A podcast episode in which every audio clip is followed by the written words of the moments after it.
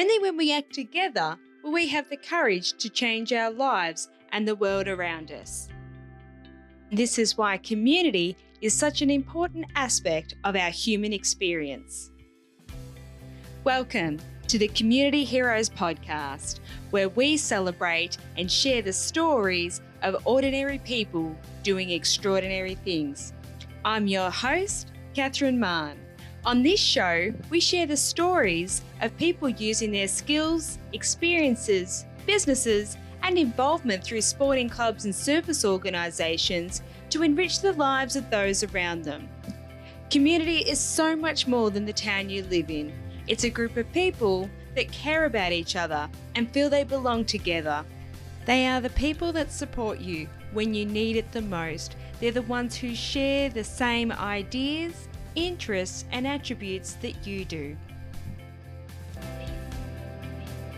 Now let's hear from the heroes that are pioneering, changing, and impacting their communities. Hello and welcome to the Community Hero Show. Today I have joining us Robert McKenzie.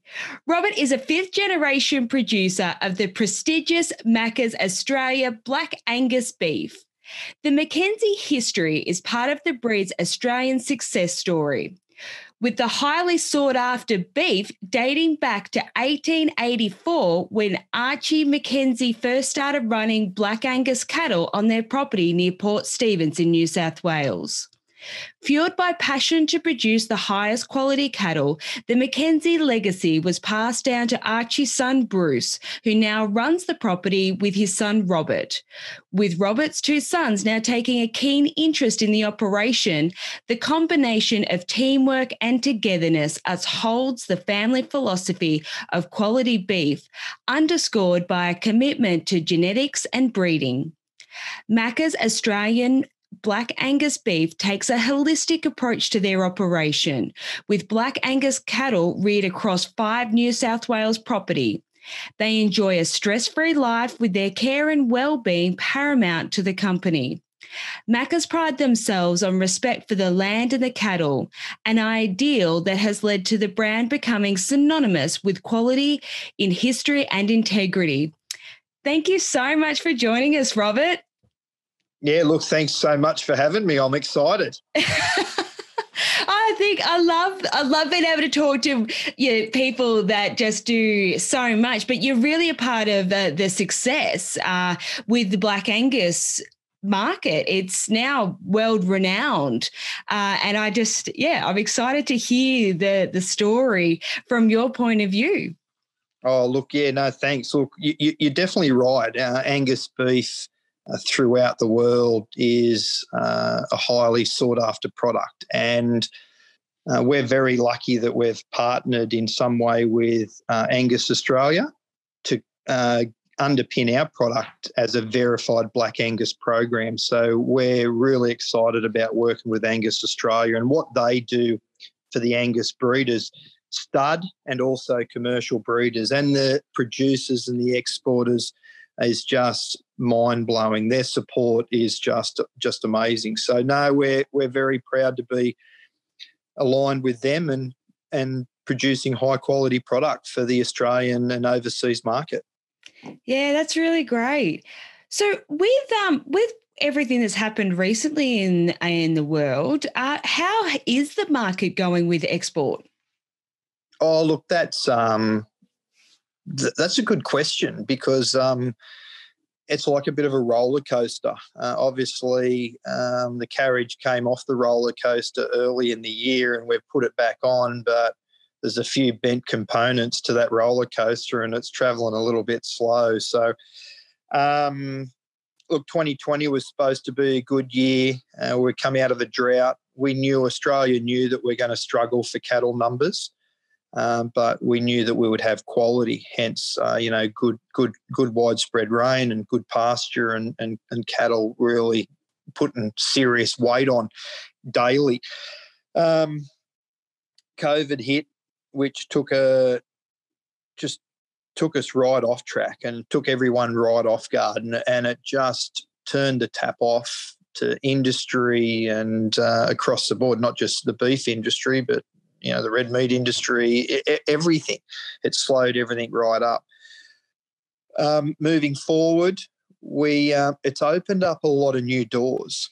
A lot more people are really conscious about what they're eating, where the product comes from. Is it healthy? Is it actually what we expect it to be?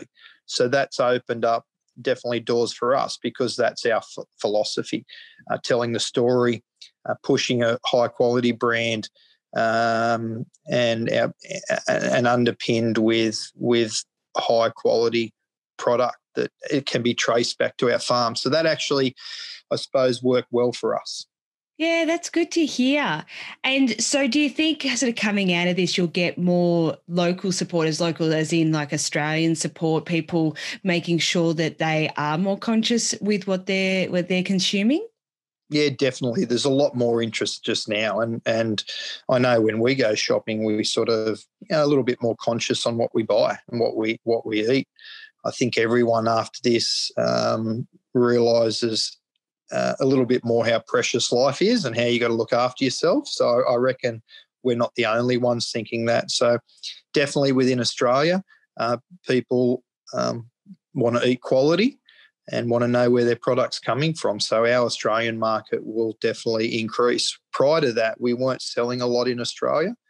We were focusing more so on that overseas market, but now realising that I think the Australian consumer wants what we're delivering. We're really excited about servicing the needs of many people in Australia, definitely. Oh, that's great. I'm absolutely going to be, checking out and making sure I can source it from where I am as well. Because it would have been a very turbulent, because did you previously also supply a lot of the restaurants and the more prestigious eateries?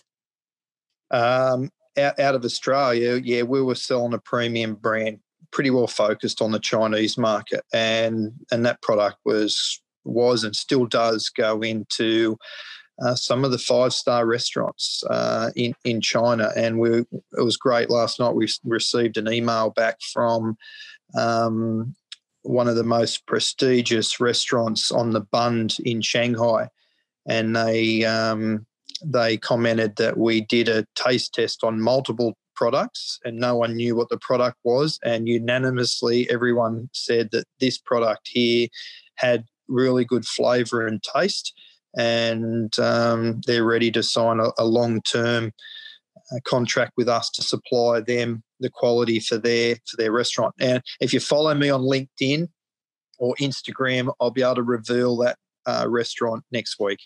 Awesome. That's really great. How exciting. Congratulations on such amazing feedback. That's really great news. Yeah, it was great feedback, yeah.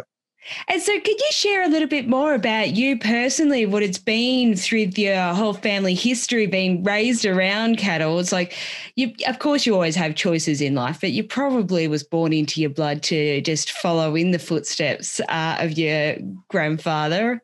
And yeah, so would you like to share a little bit about what it's meant for you and you know, the legacy that you're now carrying on? I don't know whether I had a choice. It was just innate. You're like, we like to think we have choices, but yeah, I often dream what else I'd do. And this is probably strange, I always wanted to be a soldier in the Australian Army. That's something that, you know, I have a lot of passion and respect for. So that's something I probably would have done. And then my other goal was to probably be like a helicopter pilot, maybe for something like Westpac or CareFlight. But my son, actually, he's a helicopter pilot now, so he's for us. So he got to do that. I didn't, so all good. But back to that question, yeah, look, I had choices. We all have choices, but you know, you leave school, you start working, and you know, time goes so quick. You actually enjoy loving doing what you're doing, and I think it was just a natural fit. You know, when you're around cattle and animals, and obviously this isn't our only business. We've ventured into a few other businesses and we have a couple. But this is obviously our pride and joy and our passion and our commitment, and we're very proud of it. We're definitely very proud of history, and not just our history. You know, if we buy a property and it's got an old dairy on it, we will rebuild that dairy to give credit or respect to the people that lived there and owned that. We will maintain the same names for the for paddocks, the same names for the properties. We will restore an old house back to its glory, and I think that's a part of our our obligation. I see, and we're lucky enough that the local people in one area see that, and the local paper came out and did a story on how we brought old buildings back to life. So history is very important, and we have a great history and we have a great story. And I thank my grandfather and actually his aunties that moved to this area and reared cattle and ran cattle on not only their own land but anyone else's land that didn't have a fence, swam cattle across water to put them on an island to get free feed. So maybe we came out in the first fleet. I don't really know. Industrious in your own way of finding opportunities, but it was looking for grass than anything else. Yeah, they were, yeah. Oh, that's great. And so your grandfather, he was actually raised by his aunties in the 1800s. Yeah, he was raised by his aunties. And look, I don't know. You know, I know a little bit, but I don't know a lot. He was raised by his two aunties. They never had kids. They had a few cows, and my grandfather was actually very, very smart, intelligent man. He wanted to be a school teacher, but he had trouble hearing. So he just put himself to work on the land. And, yeah, look, it was from humble beginnings, married my grandmother, and they had a post office and a phone exchange. She ran that. He had some cattle and then had a little taxi service at the same time. They actually named a street after my grandmother in the local area, so that's great. And then obviously my father, he took on the cattle side of it and bought a bit more property and slowly grew. And then when I come on board, I remember buying my first heap of cattle and my own, and put my own ear tag in it, but they soon just got, mixed up in the mob, and my cattle become everyone's cattle and vice versa. So that was the easiest way. And then we've just grown, and we're definitely focused on growth in the last 11 years, seeing both of my boys take a keen interest, and my daughter also, but she's a hairdresser, but my two boys taking a very keen interest, being a part of it, and dedicated and keen to see the legacy really go from strength to strength, and that's what we want to do. And my oldest son did a double degree at Armidale, UNE, agriculture and business. My youngest son, diesel mechanic, since got his helicopter license, and they both work on the farm, so it's good. Yeah, that's great. And continue on. Yeah. How exciting. Yeah, it's challenging. LOL. What are some of the biggest challenges that you've had to face with, one with the business and the farming, but also, with ensuring that the family relationships have stayed strong as well? Well, I suppose it's managing different, people's thoughts. And, when you talk at, my dad's 83, I'm 51, the kids are in their 20s, we have different ideas and philosophy. So the main thing is to be able to hear, each one's thoughts, but you have to be flexible. And even if you know that maybe, that's not the perfect way of doing that, you try that, you talk about that. If it doesn't work, you go back the other way, but that's a learning curve. And look, I still do things wrong. We all do things wrong. But I think the other part is try to segregate that you have some sort of ownership on different parts of the operation. So you know, you can be proud of what you're doing there, and, you know, and you can overlap and help someone doing that. So that, you know, there's definitely challenges there, you know, but look, there's always challenges when you're on the land, isn't there? Oh, yeah. Definitely. Every single day it's always something different. Yeah, sometimes it's hard to wake up. It's, you know, and sometimes you look at, when you look at the whole picture of what our farming community have to go through, it's a next level dedication and resilience for them to continue to go through the heartache of the, you know, fires, floods, everything. And you know, for me, I just always look at them in absolute awe of how they continue to go through. But it's because they've got such a drive and such a passion for what they do, of being able to work on the land and their animals and provide good quality produce to people. That's really what drives them so strongly. Look, it is. And I think when they feel that community is out there, like for instance the drought, and they can look and say, well, look how many people do care, that helps. And you've got people like Rural Aid, and, you know, where, you know, help and will be part of Rural Aid. We've promoted Rural Aid quite heavily, you know, and people know that they've got that sort of support when time is tough. You know, there's a lot of community support. Okay.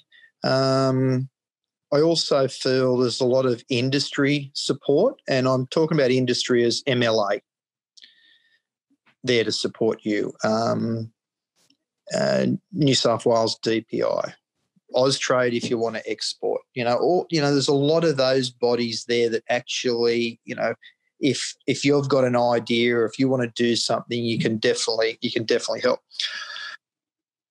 And obviously, you know, those industry bodies are amazing. You know, they give a lot of support. You know, you can have vets, you can have all that. So that makes it worthwhile. Obviously, government legislation and red tape isn't good. You know, some things you can and can't do on your property. You know, there's the government needs to step in and knock some bureaucrats on the head and be a little bit more realistic. Like, we care for the land. We, you know, we're out getting rid of weeds when the governments are letting weeds go crazy on the side of the roads. We understand the importance of looking after our waterways and looking after our trees and looking after our vegetation, looking after our grass, and, like I said, weed control. We understand all that. Sometimes there's, you know, the government needs to give us a little bit more support. And don't get me wrong, they definitely do in some ways, but I think, you know, a little bit more assistance would be greatly appreciated, and get rid of some red tape, some bureaucracy. Yeah, for sure. And because sometimes you know, you scratch your head with some of the calls they make, the things they put in place. And it's like, if you just came out and just asked the questions to the people that are living on the land, you'd see it from a totally different perspective.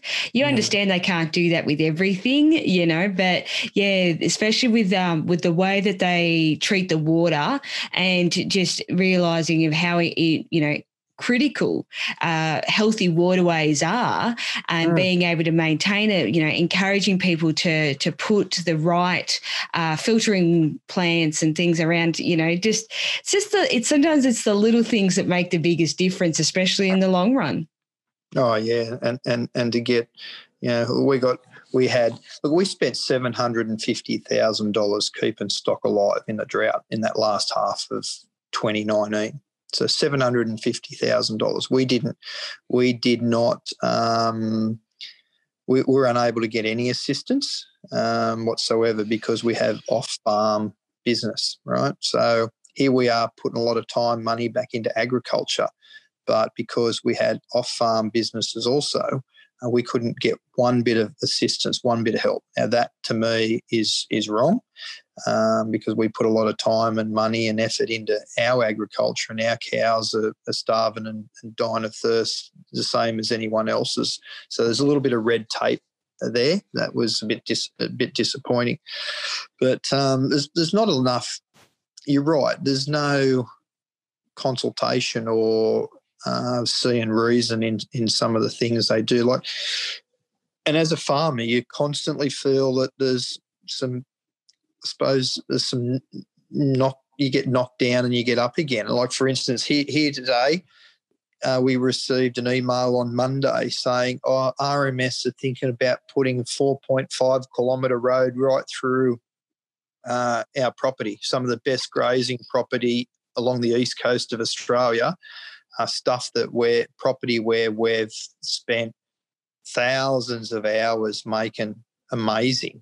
Actually less than 75 metres from this house, they want to put a four-lane road where the alignment for the original road, it can be duplicated very easy. They've already acquired all the property through that road, 10 or 15 years ago, and then they've come up with, we'll just put this new road through here, stuff your farmland, split it in half.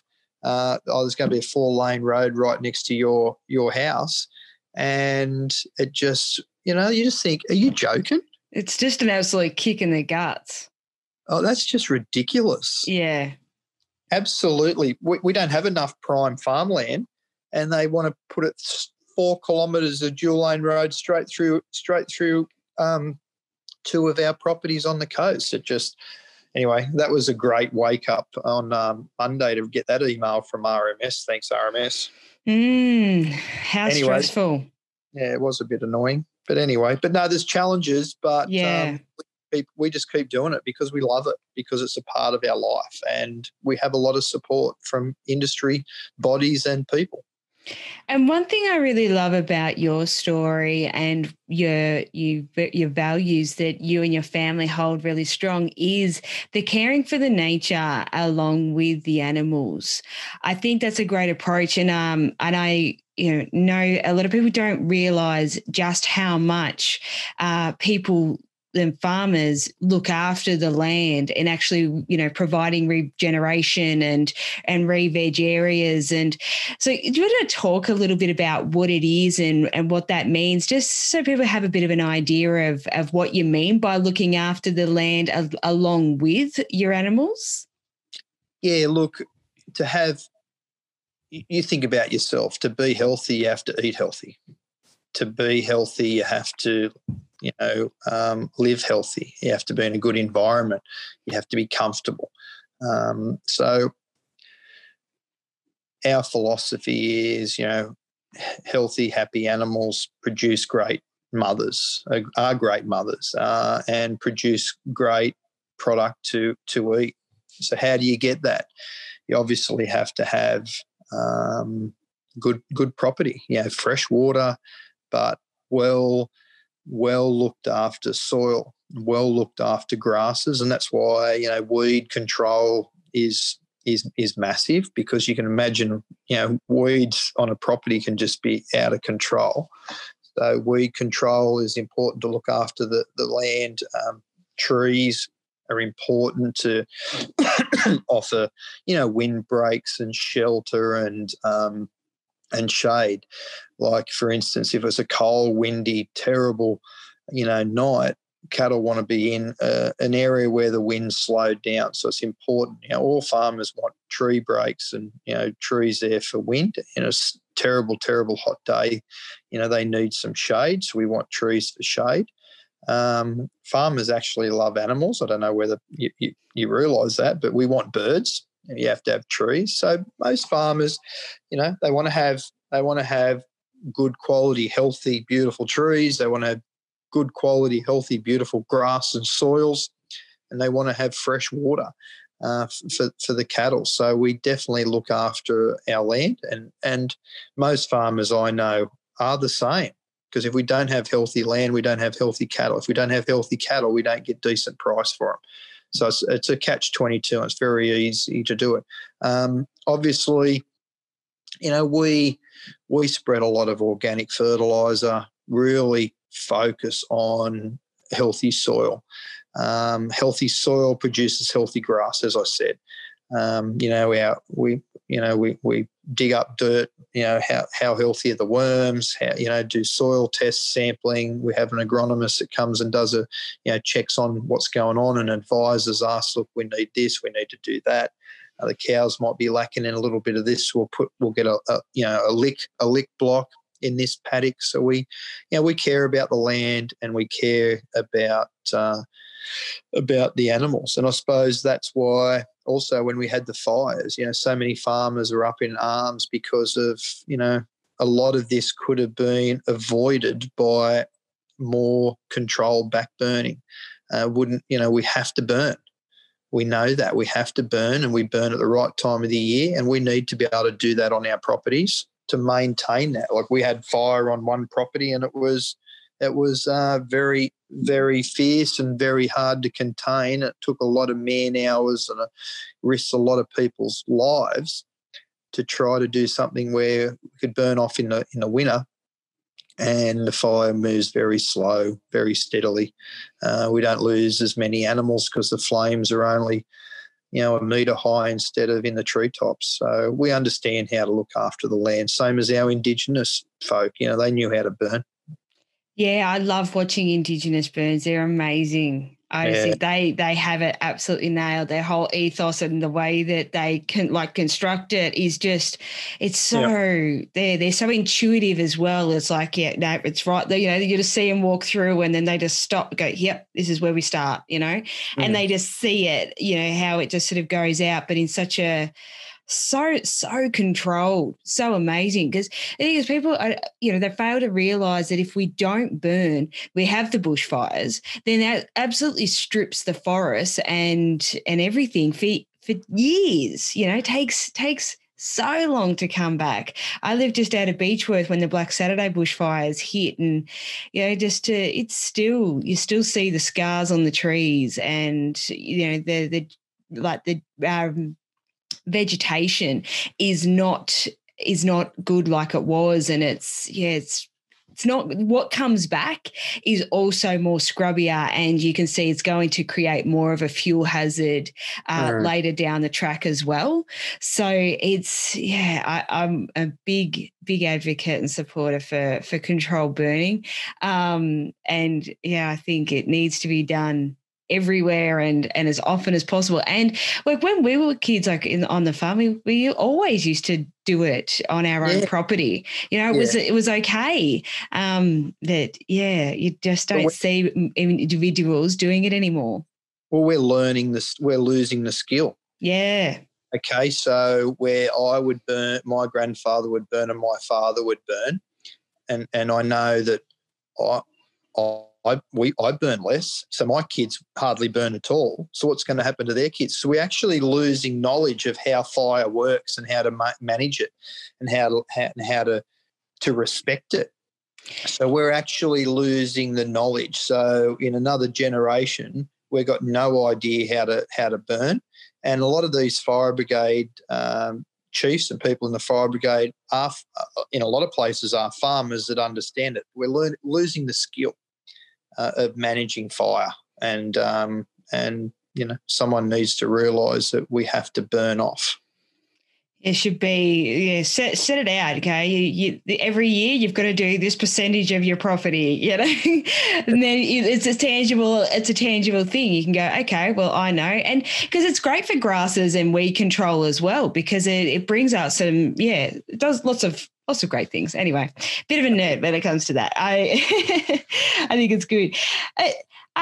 One of the other areas I really wanted to chat with you about, because, and I love that you do this, is your support within the community. You mentioned earlier just about how much farmers need it just to know that they're supported with what it is that they're doing. But can you share a little bit about how you as well share back into the community and some of the initiatives you're a part of? Yeah, that's good. Well, you're right.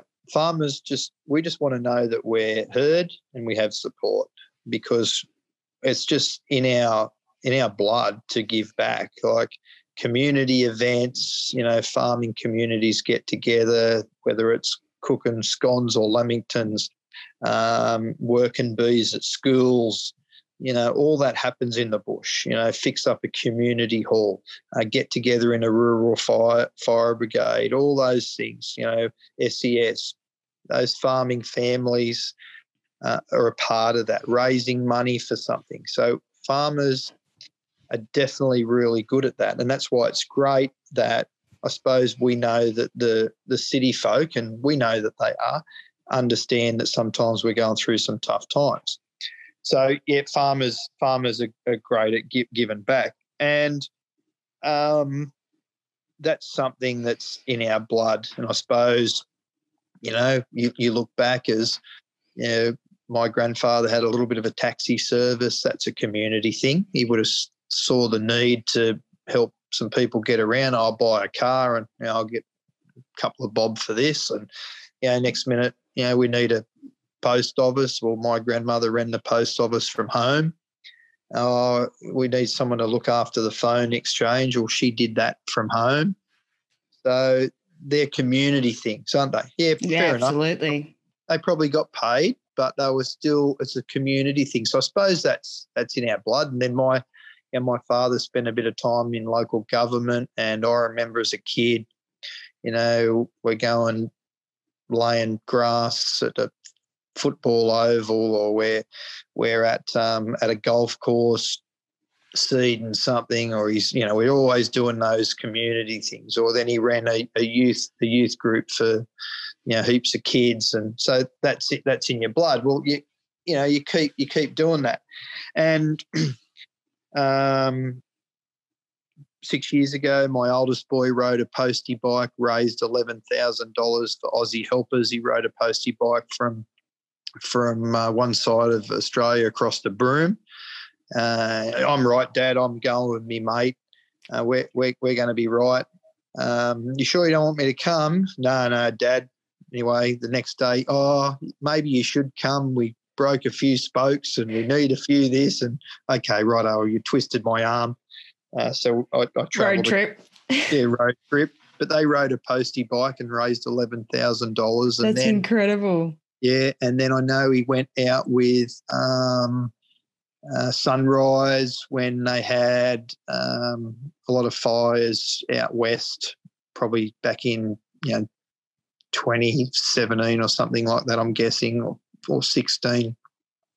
And he went out and donated some time. They went on a bus and left from Sydney, and he donated a bit of time, and then some other things that the boys have done. But us as a family, you know, we sponsor the local football team, you know, junior and the soccer team. We've always been a part of that. But I suppose let's just look at this year. We donated beef jerky to New South Wales Ambulance Service for the first responders. I actually really respect what they're doing, and I know they're doing it tough, and they're out there every day. And that was just, you know, our little bit. I know that I've been at a shop when some ambulance officers have come in, and I've paid for their food. It makes you feel good. But you know what? They would feel good. What else? The Reverend Bill Crews Foundation, we donate beef to them. You know, they are feeding homeless people and people that are struggling with life on a regular basis in Sydney. That was great to go down there and meet the Reverend Bill Crews. Donated beef jerky for the RUOK Day to the Hunter New England Mental Health Service, and took that in and said, look, on the RUOK Day, family members or clients that will come in and see you, just give them this. And they come back and said it was great.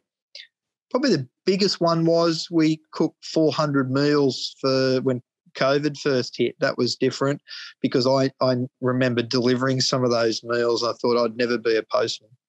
Finding the address was a headache. So we delivered 400 meals to the local elderly people, and we got people to ring in on someone that they know might be elderly, or whether it's family members, and we delivered some food to them, and also the elders in the Aboriginal community. We did that, and that was great. That was, yeah, I liked that, because I think that's where I was, you know, doing that little bit more. We have been promoting the Rural Aid So we met on the farm and we did a bit of a story on how important rural aid is for farming families. So that was good.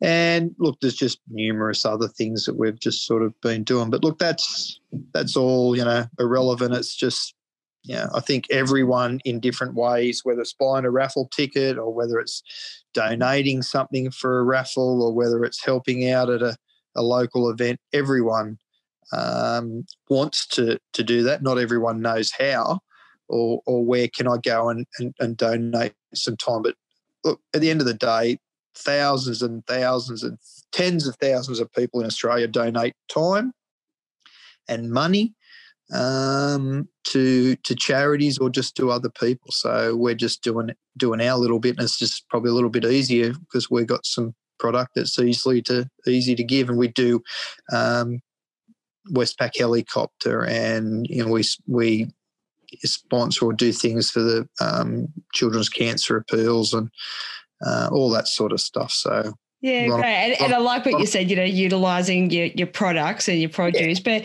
But you also did, donate a new concrete driveway to a centre as well, which I think is great because, again, you identified a need, and it was the Yakka Bear. Yakka Bear Centre at Nelson Bay, where they look after people that might be suffering from domestic violence, some drug abuse, and we donated. They didn't have a driveway, and it's actually walking up a dirty hill full of dirt and rocks and trip over. So we donated that, and at the same time we joined the Port Stephens Suicide Prevention Society, where we can just help. Probably try to raise awareness and help. And I think that everyone knows after COVID that it's been different and people have handled it different. So for us people in the bush, it hasn't affected us, our day-to-day living that much. But for people, in Melbourne, or people that, have to spend every day with someone where they haven't spent every day with someone, or just have to work from home, it's been tough for a lot of people. And that's probably why we try to do our extra little bit this year.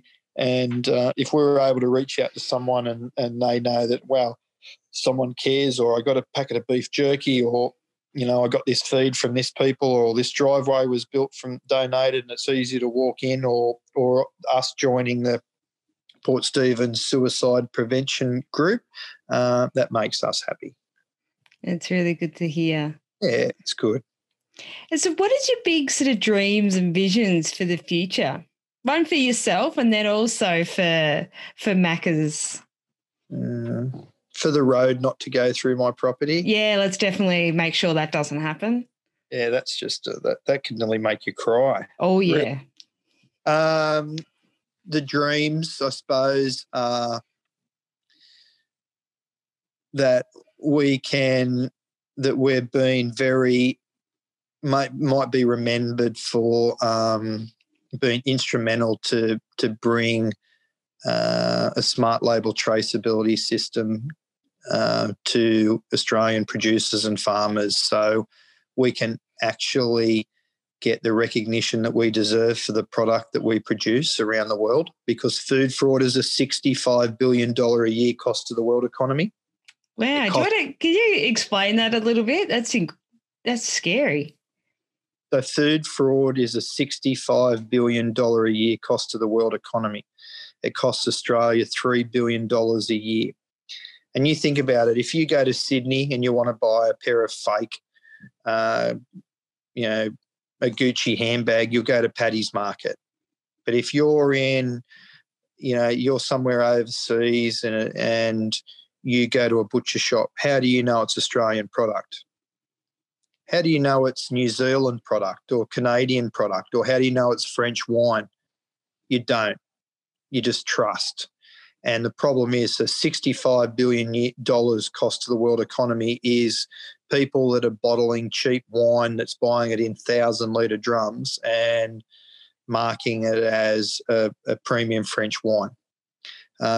People buying cheap product or cheaper product, I'm not saying it's inferior, but a cheaper product from maybe South America or Brazil, cheaper product, or even a cheaper Australian product, and making out or relabeling it as a premium Australian brand. Now, we've experienced food fraud 4 times in Asia, where our brand has been copied and put on inferior products. So across the board, that affects our bottom line. It affects how much product Australia sells. It affects our manufacturing, because you've got to remember agriculture is one of our true last manufacturing sectors in Australia. So food fraud affects jobs. It affects manufacturing jobs. It affects our bottom line. It affects how much product we export and again, how much we get for that product.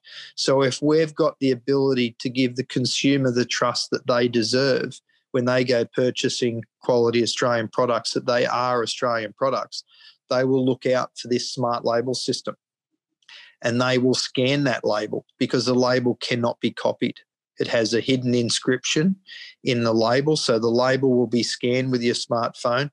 The label data will be it'll be transferred straight to the cloud-based database, and that's where it acknowledges that the label is the same, but if it can't read the inscription, it'll come back and say, please contact seller, this may not be authentic Australian product.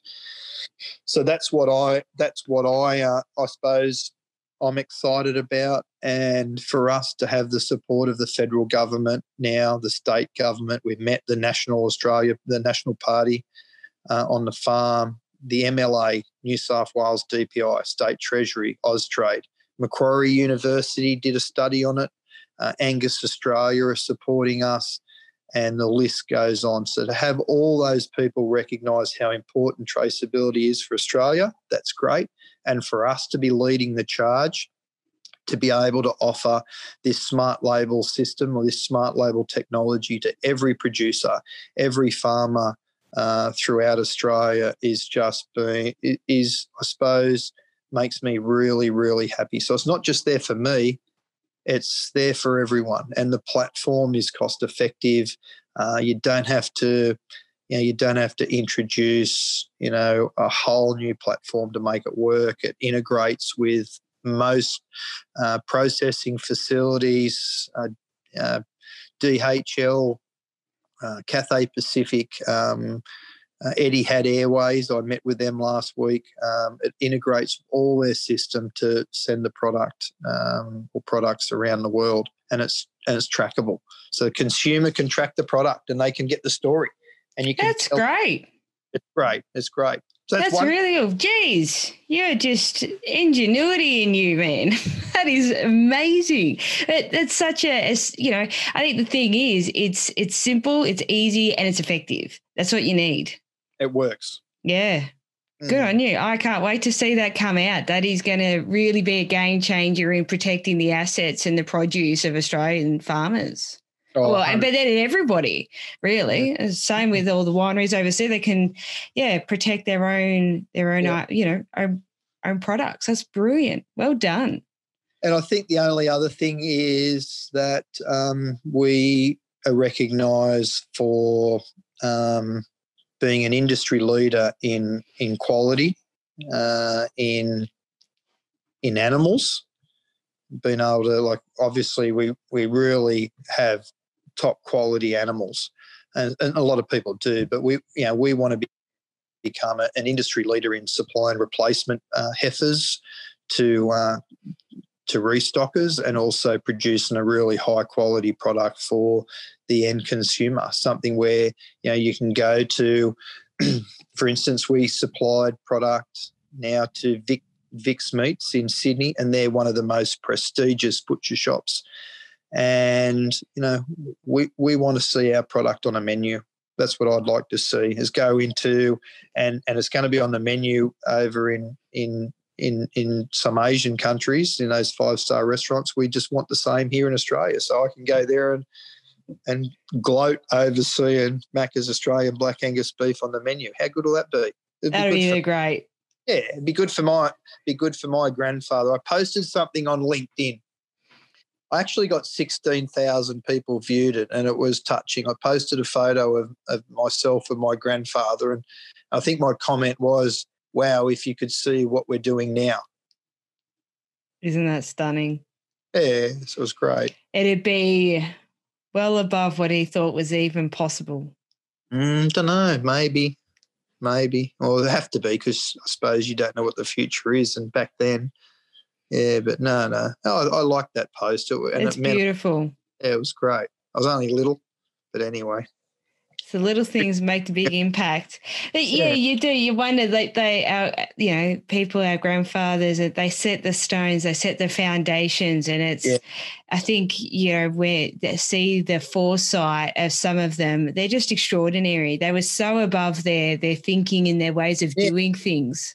And they did it tough. They did it so tough. They didn't have smartphones and the machinery that you've got these days. No. But they knew what they were working for, and they set the standards and the values through not just the work and how you do things, but also for you personally and giving back. And, they really instill those core values that really change the way and shape the success of Australians and our communities. Yeah, definitely, 100%. Beautiful. Well, would you like to share just how people can contact you, assist you? If we've got any lawyers listening that are really good with mitigating roads, then please reach out. And also follow along on your journey in everything that you do. Obviously Instagram. I've only sort of started using Instagram the last 6 months, I suppose, but I really, on the business side of things, I'm very active on LinkedIn, and LinkedIn has been a great tool for us to spread the word and work in that business space. It's a great tool, but Instagram, you can contact us on that. Great. And you've got a website that people can follow on, and I'll put that in the show notes as well. Yeah, it's just Macca's Australian Beef, very easy, and you can actually go on there and you can connect through LinkedIn or Instagram from that. I'd love to have some followers on Instagram. I've only got, 125 at the moment. So it's that's still good. But I try to tell just that bit of a story, just, loading some cattle or something that's going on. And people like that. And people like to know what, I suppose, different people do, whether it's, I'd like to know what someone's doing in the city today, and someone would like to know what's going on in the bush today. So it's good. It's good to spread the word. Tell a story. Absolutely. Good on you. Well, thank you so much for joining us and telling you. I've really enjoyed hearing the diversity of what it is that you do, and just the vast way that you give back to the community as well as the industry, and that you do. I just think you guys are just incredible, the resilience that you have to keep going and keep pushing and wanting to do more. It's so inspiring, and thank you so much for joining us. No, it was lovely to meet you, and hope it reaches out to a lot of people, and hope people enjoy hearing me ramble on. I'm sure they will. Thanks so much. Bye. Bye all. Thank you for joining us, and I hope you enjoyed the show. If you want to hear more stories of awesome everyday people helping their communities, then make sure you subscribe to this show. Also, if you or someone you know would like to be a guest on the show, please reach out to me via email at communityheroespodcast@gmail.com, or connect with us on Facebook and Instagram just by searching Community Heroes Podcast. Also, you can connect with me personally on LinkedIn by searching Catherine Mann. That's CathrynMahon. I hope to hear from you soon.